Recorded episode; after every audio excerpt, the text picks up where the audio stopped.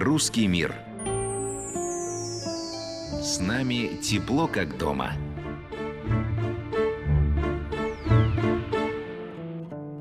Мы листаем новостную ленту в метро и на работе. В наших домах на фоне звучат телепрограммы, в машинах радио. Один без соцсетей кажется возвращением в первобытность. Наверное, каждый согласится, что медиа стали неотъемлемой частью нашей жизни.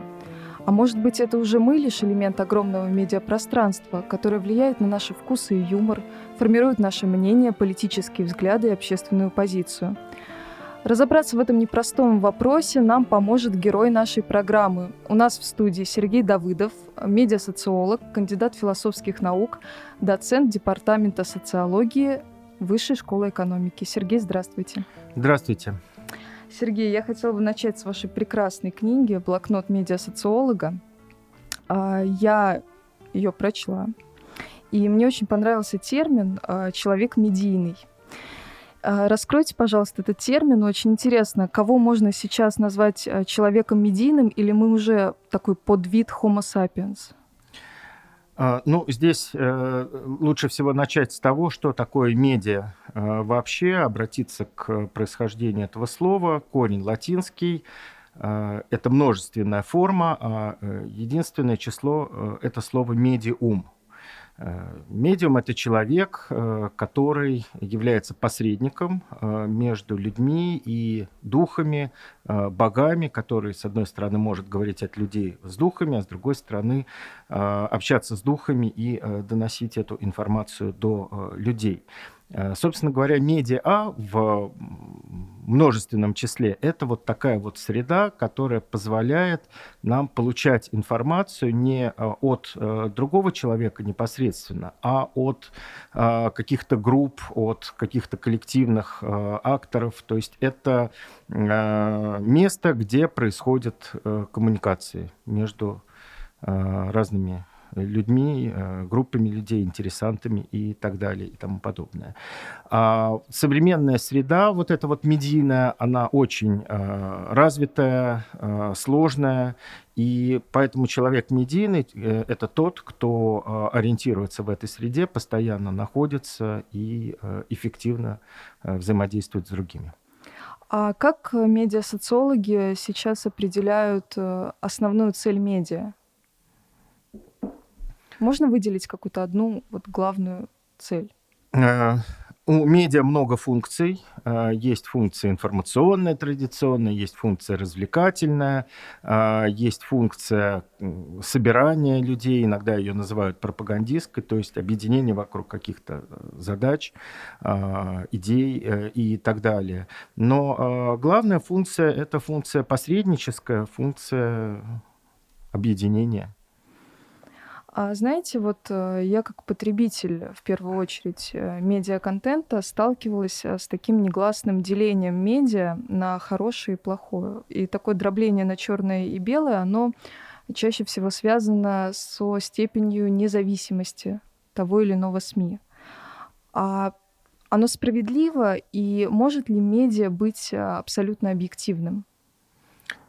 Э, я думаю, что когда вы говорите о хороших или плохих медиа, или вообще, когда говорят э, о хороших или плохих медиа, то подразумевают а, некоторые социальные отношения и э, переводят э, эти отношения на э, вот этот самый мир медиа, который изначально, в общем-то, нейтральный. Медиа действительно посредники. Они обеспечивают услугу, сервис для нас с вами и сами по себе не несут каких-то ценностей и норм. Ценности и нормы привносят туда социальные акторы, те, кто приходит туда а, коммуницировать. Но, естественно, некоторые площадки нам нравятся, некоторые не нравятся.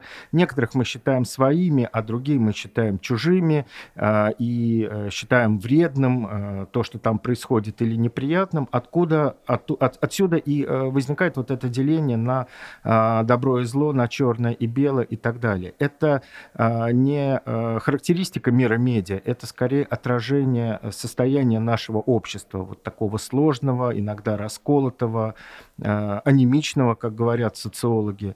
Э, получается, что это своего рода зеркало, в которое мы на себя смотрим и э, вот так вот это интерпретируем. А объективность, она допустима для... Можно ли сказать про какой-либо медиаканал, что вот он абсолютно объективный и там не врут?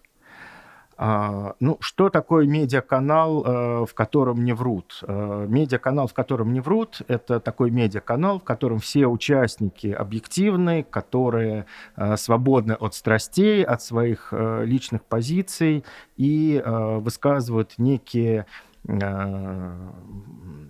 соображения, которые, вот, э, близ, если не, не являются истиной, то близки к истине. А может быть такое? Естественно, такого не бывает. Каждый человек, он субъективен, и э, это хорошо, это нормально. А, наверное, когда мы говорим про объективность, а, объективность медиаканалов, мы можем говорить о неких правилах, которые позволяют а, высказываться разным сторонам и доносить разные точки зрения. В этом смысле, ну, наверное, здесь э, правильнее сказать не объективный, а демократичный, открытый, а, свободный и а, уважающий э, мнение других да, людей. Допускающий Допуска...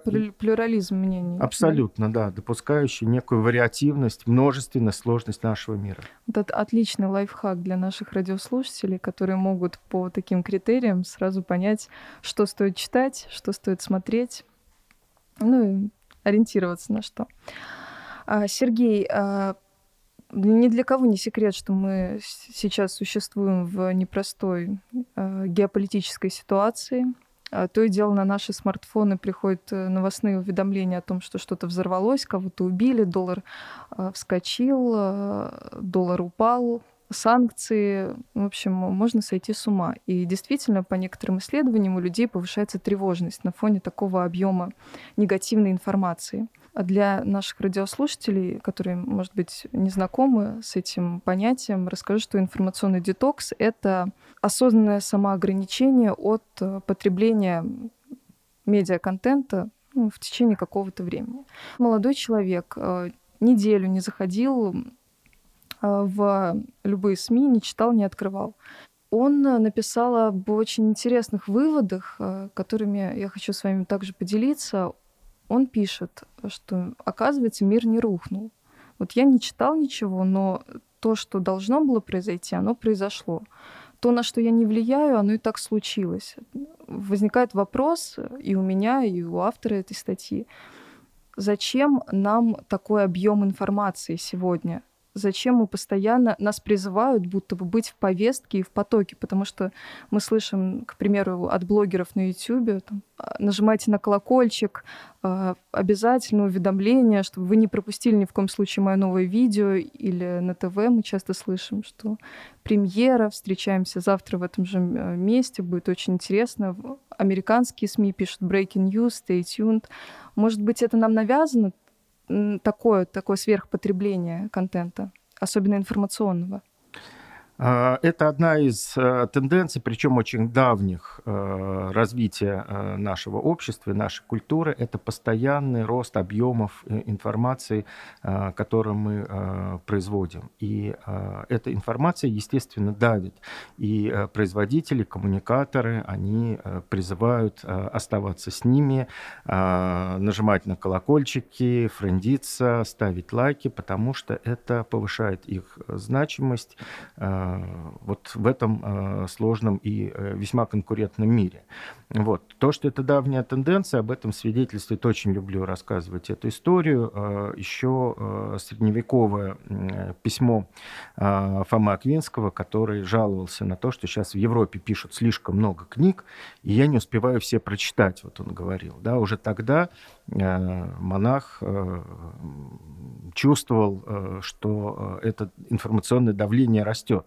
Но, как мы видим, человечество э, справляется с этим, э, ставит э, различные фильтры и изобретает новые механизмы, инструменты для того, чтобы в этом информационном потоке как-то ориентироваться даже в условиях огромных объемов этой самой информации. Другое дело, что чем больше это давление, тем больше от нас требует сознательного потребления, и в этом смысле информационный детокс – это вполне э, разумная стратегия, одна из возможных когда ты чувствуешь, что не справляешься, можно действительно отключиться, и по большому счету ничего не произойдет. Вот та работа, которую мы делаем каждый раз, когда смотрим новости, а, пытаемся понять, что происходит с миром, и а, сопоставляем себя с этим миром, а мир действительно очень изменчивый, и э, происходят э, такие бурные события, в принципе, если ты неделю или две недели не будешь читать новости, а потом посмотришь короткий дайджест, э, ты эту нагрузку э, для себя э, снизишь и, наверное, в информационном плане потеряешь не очень много. Вот, к слову, вспомнился фильм «Джокер», потому что этот молодой человек, он сетует на то, что очень много негатива, и он не справляется с а, такой нагрузкой, потому что если мы все время будем читать о плохом, мы будем думать о плохом, и это переносится на нашу жизнь неминуемо, даже если это не случилось с нами, с нашей семьей. А, к чему фильм Джокер? Если вы помните, там главный герой, собственно, Джокер, в... всегда мечтал попасть э, на рейтинговое ток-шоу, самое рейтинговое в Готэме. И, собственно, он, когда он попадает туда, он э, стреляет ведущего и убивает его. И это так шокирует публику, это шокирует и публику внутри фильма, и нас как аудиторию. В зал просто, я помню ощущение, пробежала такая нервная нота. Но если а, чуть углубиться в этот момент, а, задаешься вопросом, а что, собственно, их удивляет? Ведь медиа постоянно демонстрирует а, скандал. Э, то есть современная лента новостей, она устроена таким образом, что если где-то что-то не взорвалось, зачем включать вообще телевизор? А если взорвалось, то нужно узнать детали. Выходит такая цепочка, что медиа, медиа демонстрирует скандал, значит, оно работает на скандал, значит, медиа — это как будто бы преступление.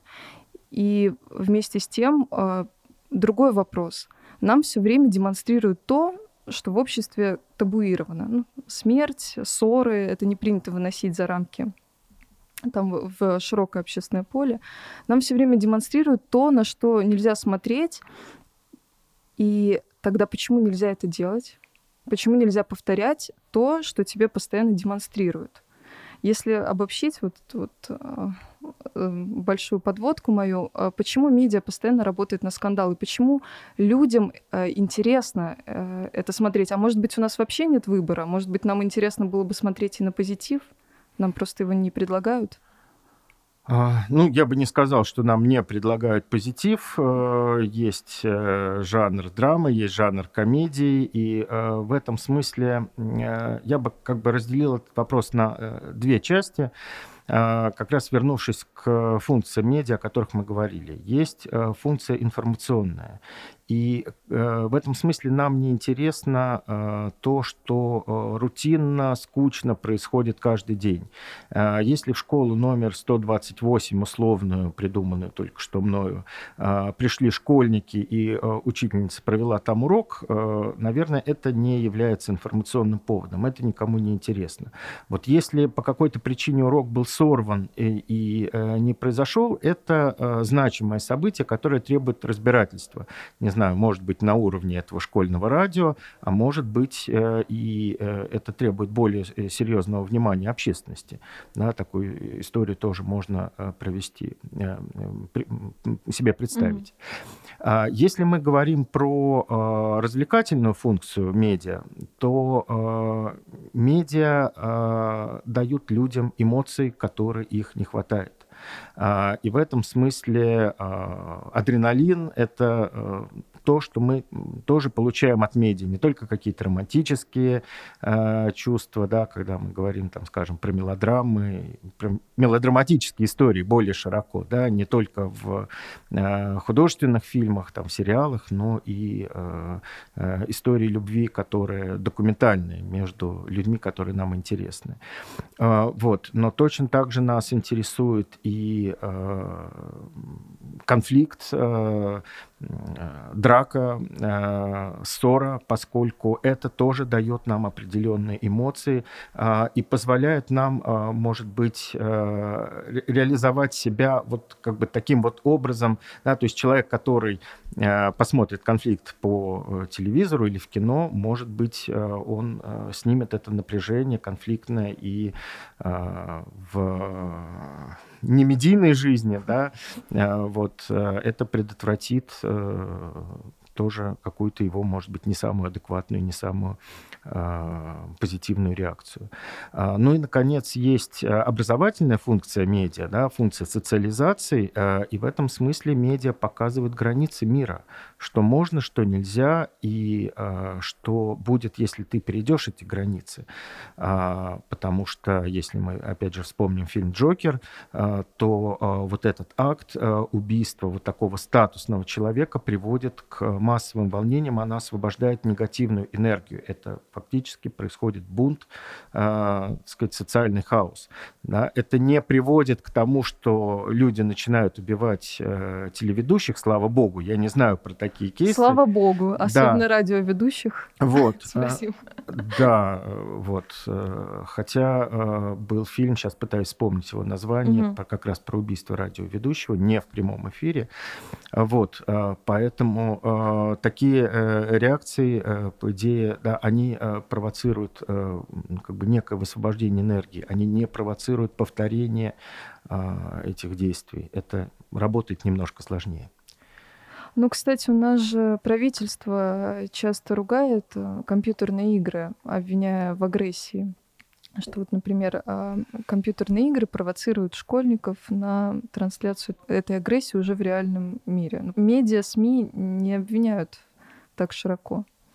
Ну, э, компьютерные игры я бы рассматривал тоже как э, медиа, э, вот как э, определенную форму mm-hmm. тоже коммуникации между э, людьми в э, таком виртуальном особом специфическом мире. А, я думаю, что э, обвиняют и сериалы, и э, очень э, много было в свое время разговоров о закрытии, там, не знаю, различных сериалов, там, медиа, от, предположим, Симпсонов до Дома-2, которые обвиняли в том, что они как-то ну, неправильно влияют. Но я бы не стал здесь преувеличивать роль этого влияния, об этом очень хорошо хорошо сказал а, замечательный русский драматург э, Николай Эрдман, когда обсуждали одно из его произведений. А, он сказал, вы слишком преувеличиваете возможность его влияния. В свое время э, Гоголь написал э, замечательную а, пьесу «Ревизор», где уничтожил взяточников, но тем не менее взятки как брали, так и берут. Поэтому я бы не стал здесь вот говорить об этом в таком ключе. Ну да, мне вспомнилась э, цитата создателя мультика «Симпсоны», которого обвиняли в то время в трансляции негативных э, ценностей и негативных моделей поведения. Он сказал, что если вы не хотите, чтобы ваш сын был Бартом Симпсоном, не будьте Гомером. Все а, очень просто. Совершенно верно. А, в области воспитания э, людей э, гораздо большую роль играют их ежедневные практики. То есть если человек привыкает к таким отношениям, которые похожи на отношения э, между Гомером и Бартом, вот в своей ежедневной жизни да, это гораздо более эффективно, чем э, короткий э, мультсериал, который человек э, там, смотрит. Э, Полчаса в день. Ну примерно. да, предположим. А, Сергей, а в России телевидение остается самым потребляемым медиа, да? Э, ну, это неоднозначный вопрос, mm-hmm. смотря в чем мы меряем э, потребление. Если мы говорим про старшие возрастные группы, то да, телевидение здесь лидирует абсолютно точно. Если мы говорим про аудитории молодежные, то они гораздо более вовлечены в интернет-потребление. А, хотела бы поговорить сейчас о YouTube. А, я также сталкивалась а, с мнением, что YouTube очень отличается от телевидения. И многие, особенно молодежь, они говорят, что телевизор я никогда не включу, я его даже не куплю в свою квартиру. Во-первых, все есть в Ютубе, а во-вторых, э, они больше доверяют этой платформе. Ну, не обязательно YouTube, YouTube, э, любой видеохостинг в интернете. А с другой стороны, я слышала мнение медиа-менеджеров, которые утверждают, а, они говорят, что чему вы, собственно, радуетесь, это все те же формулы, просто в другом а, пространстве. То есть здесь вы смотрите на голубом экране вылизанную картинку, вот вам черное зеркало, где все то же самое. Вот а, хотела бы у вас узнать, по вашему мнению, а, YouTube и телевидение, они дублируют друг друга или это два таких оппонента? Э, я бы сказал, что э, ну, с технологической точки зрения, наверное, э, речь идет о похожих вещах. То есть нам показывают потоковое видео, которое мы смотрим на разных экранах.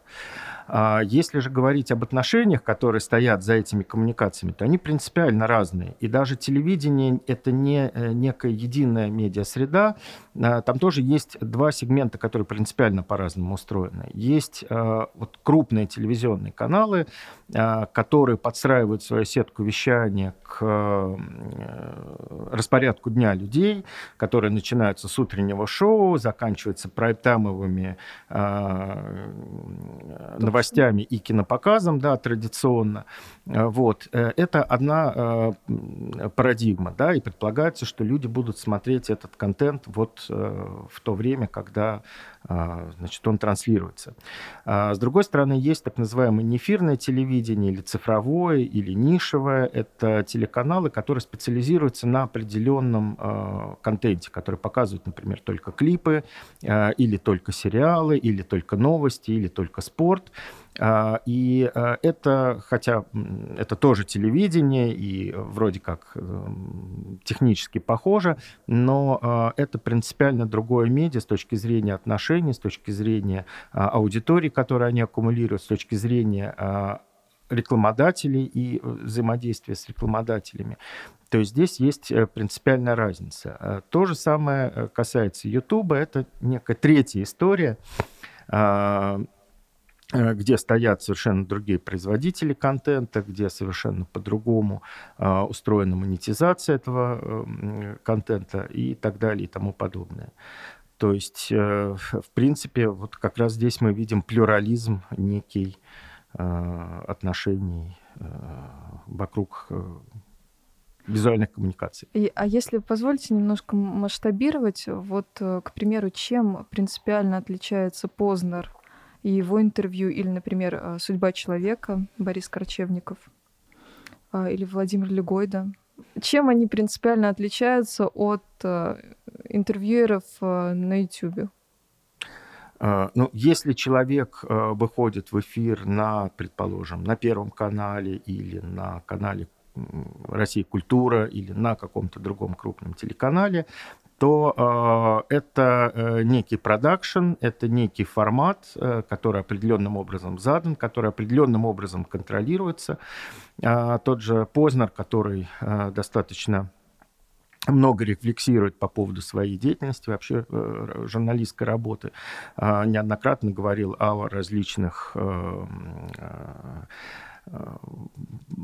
скажем так, ограничениях э, и правилах, которые есть э, вокруг того формата, в котором он работает. А когда мы говорим о интервью, которое сделано в Ютубе и для Ютуба, то это более свободный формат, который задает вот эта вот продакшн-группа, да, мы понимаем, что и, там, скажем, признанный иноагентом Дудь, и а, там Шихман, и э, прочие журналисты, которые берут э, интервью э, в YouTube-среде, они сами этот формат Э, контролируют, и э, в этом смысле у них нету каких-то э, сторонних обязательств по, скажем, приглашению гостей, по э, драматургии интервью, по вопросам, которые они задают. Э, то есть э, это совершенно другой э, продакшн, который, э, на мой взгляд, в данный момент больше ориентирован на человека, с которым э, производится это интервью. Я думаю, что рост э, популярности э, YouTube интервью, YouTube интервьюеров в какой-то момент угу. произошедший, сейчас, наверное, это уже идет на спад, как раз связан с тем, что э, YouTube блогеры показали э, живых людей вот в современном мире. Если мы э, понимаем, любой СММщик, любой таргетолог, он понимает, как измерить э, популярность того или иного видео ну или подкаста а, в социальных сетях или вот э, на вот этих медиа интернет-платформах, то как измеряется рейтинг ТВ-программ? А, ну, тут давайте мы э, две э, вещи разведем. Во-первых, э, одно это популярность, а другое это рейтинг. Популярность вообще для социологов слово достаточно скользкое, не очень понятное, потому что, ну, что такое популярный, да, вот как, как его, в чем его мерить, не совсем понятно. А, когда мы говорим про рейтинг, мы говорим про а, потребление или про контакт а, аудитории с определенным контентом. То есть у человека был, например, включенный телевизор, или у него было включено радио, он слушал, либо он заходил в интернет и запрашивал определенную там страницу mm-hmm. или, в общем, определенный контент. И вот э, такие, скажем так, события а, они фиксируются э, разными способами, но э, сейчас в современном мире все чаще при помощи какого-то оборудования. Вот, например, Я у вас читала в книге people-метры? Да, вот на телевидении, например, используются people-метры. Это такие устройства, которые а, устанавливаются в домашних хозяйствах, и э, они э, фиксируют все, что люди делают с телевизором. Вот. Дальше эта информация собирается э, вот, с панелистов, с участников исследования. Это не вся страна, а. это определенная группа, или, как говорят социологи, выборка людей. И вот благодаря этим вот, волонтерам, людям, которые согласились согласились участвовать в исследовании, мы знаем, э, какие телеканалы и какие передачи э, люди выбирают.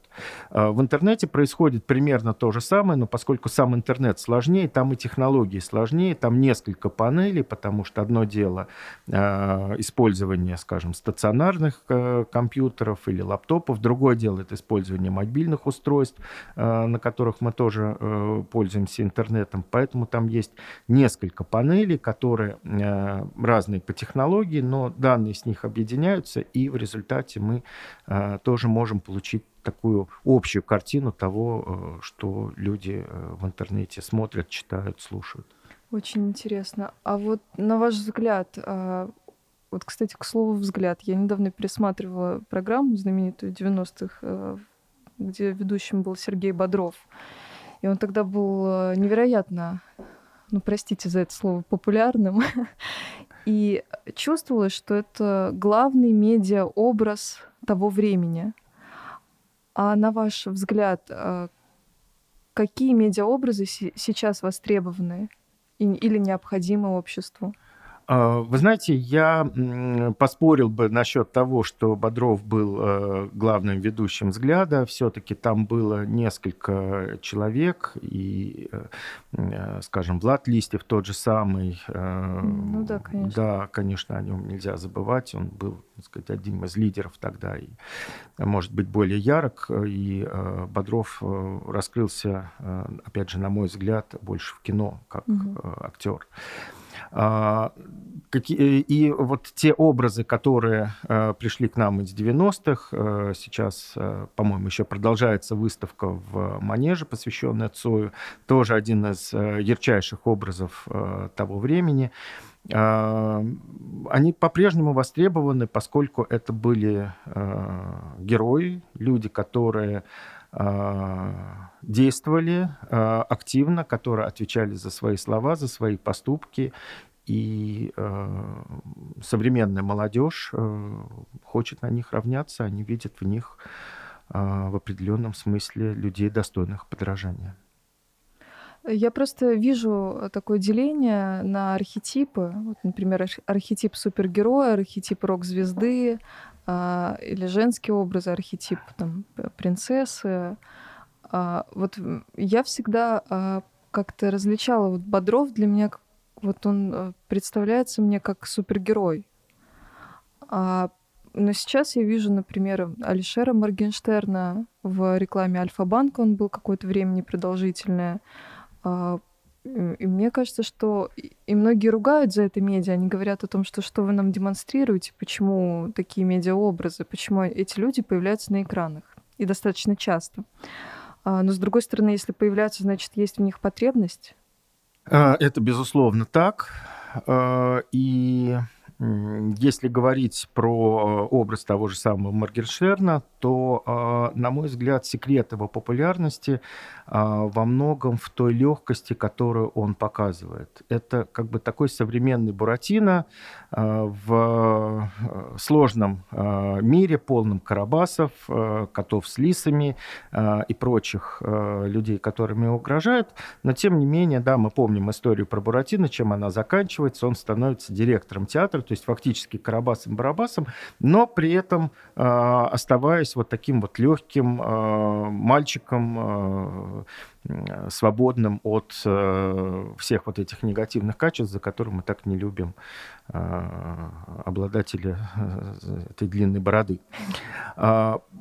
Если говорить про Моргенштерна, он же тоже э, говорит об этом, да, что вот ему легко, деньги сыпятся рекой, значит, женщины, э, дорогие какие-то аксессуары и так далее. Это человек, который покоряет мир а, не имея при этом, может быть, каких-то а, явных выдающихся а, способностей, суперспособностей, которые вот выделяли бы его из, э, из толпы. Он, с одной стороны, говорит, я такой, как все, вот. Э, в чем, конечно, есть лекарство, потому что э, Моргенштерн очень профессиональный э, артист, здесь в этом нет никаких сомнений.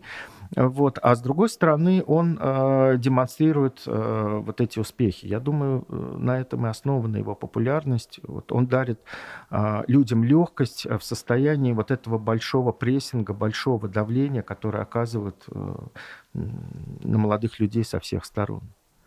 Да, значит, он резонирует все-таки с э, нашим временем. Абсолютно. Это один из героев нашего времени, ярчайших и на этом, собственно, основанного успеха. Да, видите, друзья, все не случайно.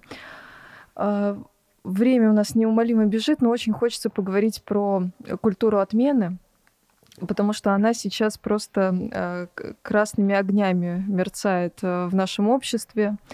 А, и тем более это очень актуально, потому что сейчас как раз судится, э, возможно, даже в это время судится Джонни Депп э, со своей бывшей супругой Эмбер Хёрд. А, и причем здесь медиа? А, дело в том, что если мы вспомним конфликт Моники Левински, она же в первую очередь пошла в СМИ, и это дало делу ход, это возобновило предыдущий иск предшествующей жертвы. А, и Эмбер Хёрд, они же, в принципе, судятся из-за того, что она опубликовала, дала интервью газете «Вашингтон-Пост». И во многих, если проследить, во многих случаях а, вот эта культура отмены, она и производится не через суд. Э, этот астракизм, он происходит через медиа. Можно ли сказать, что сейчас к этим многочисленным функциям добавлена вот эта карательная функция медиа? А, ну, я бы не говорил о, о том, что медиа сами по себе являются карательными. Карательными являются а, отношения и желания людей, да, когда толпа кричит э, «распни», э, что, в общем-то, э, в нынешнем контексте, да, вот пасхальная неделя, Э, и, и, и прочее звучит как-то вот сейчас по-особенному, как я понял, да, но э, тем не менее, когда люди хотят э, крови, то они в конце концов ее получают. Ну так устроено, что называется, законы этого мира. А, а медиа здесь, как я уже перед этим говорил, они играют обслуживающую роль, То есть э, они это показывают. Если э, им нужно, э, что, если людям нужно, чтобы кто-то страдал, чтобы кого-то обижали, да, то, скорее всего, их будут обижать, и эти потребности будут реализованы, к сожалению, да, несмотря на то, что иногда это может быть несправедливо, а, и здесь часто справедливости искать не надо. А почему сами дамы идут, э, ну, в этих двух случаях, не обязательно это женщины, жертвы абьюза, но почему вот в этих двух случаях девушки пошли в СМИ, они не пошли в первую очередь в суд? А, ну, во-первых, э, этим девочкам, э, на мой взгляд, не нужно судебное решение. Но, кстати говоря, Моника Левинский не шла в суд, и это подруга, эм, значит, бывшая супруга эм, Джонни Деппа. Эмбер Хёрд. Эмбер Хёрд, да, спасибо. Видимо, стараюсь как-то вытеснить ее из головы. А вот. А она тоже в суд не пошла. Это Джонни Депп подал же на нее да. в суд. А, вот. Э, и э, Моника Левински тоже оказалась э, в суде, потому что ее подруга, собственно, обнародовала эти факты, дала интервью. Они не хотели не судить судиться, не, в общем-то, э, не хотела даже, вот как бы в случае с Моникой Левинской она не хотела публичности. А Эмбер Хёрд, я так понимаю, публичности, наоборот, хотела. Она актриса, она публичная фигура, поэтому ей э, нужно э, каким-то образом демонстрировать свой интерес. А дальше вступают законы жанра, стереотипы, и никто не будет разбираться, что там вот как бы было в тонкостях и так далее. То есть если есть определенная тенденция, тенденция, например, а, разоблачения какой-то мужской а, значит, агрессии, мужского шовинизма, да, то под это дело могут попасть а, люди, которые не, не обязательно были вот такими вот символами агрессии, но и, что называется, обычные люди, которые просто в какой-то момент э, дали э, определенный повод. Я уверен, что Джонни Депп, он как бы не крабас-барабас отнюдь, вот. Но, тем не менее, ему э, не повезло из-за неоднозначности э, той истории, которая была рассказана. Да, будем внимательно следить э, за развитием событий. А, Сергей, хотелось бы задать такой заключительный вопрос. А, я а, вычитала вашу цитату.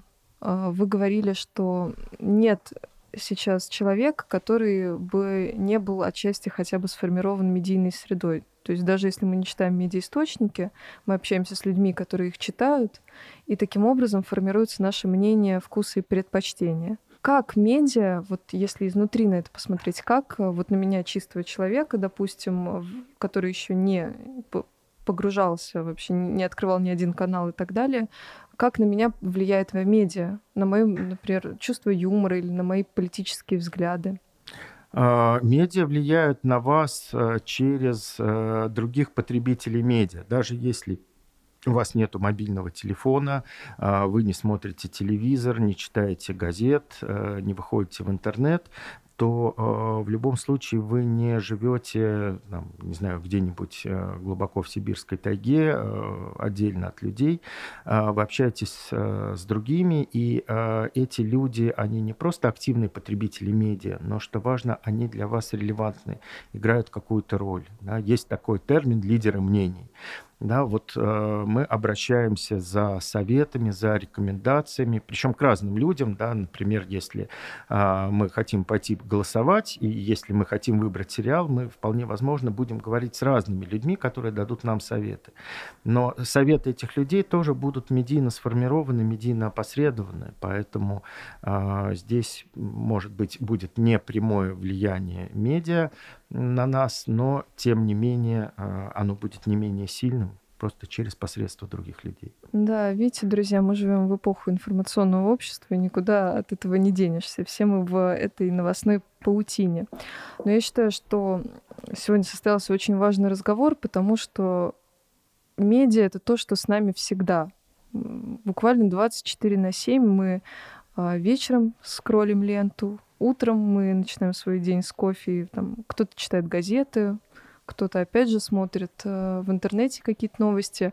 И это очень значимо и важно анализировать э, тот инструмент, который с тобой всегда, чтобы быть под его влиянием, но умеренно и осознавать, если все-таки это происходит.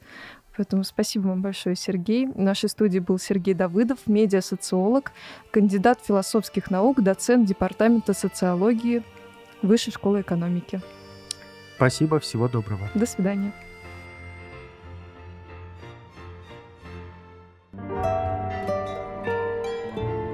Русский мир. С нами тепло, как дома.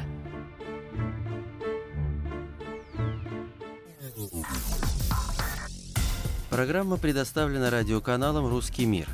Другие передачи о русском языке, культуре и жизни русского зарубежья слушайте на сайте www.rrm.fm.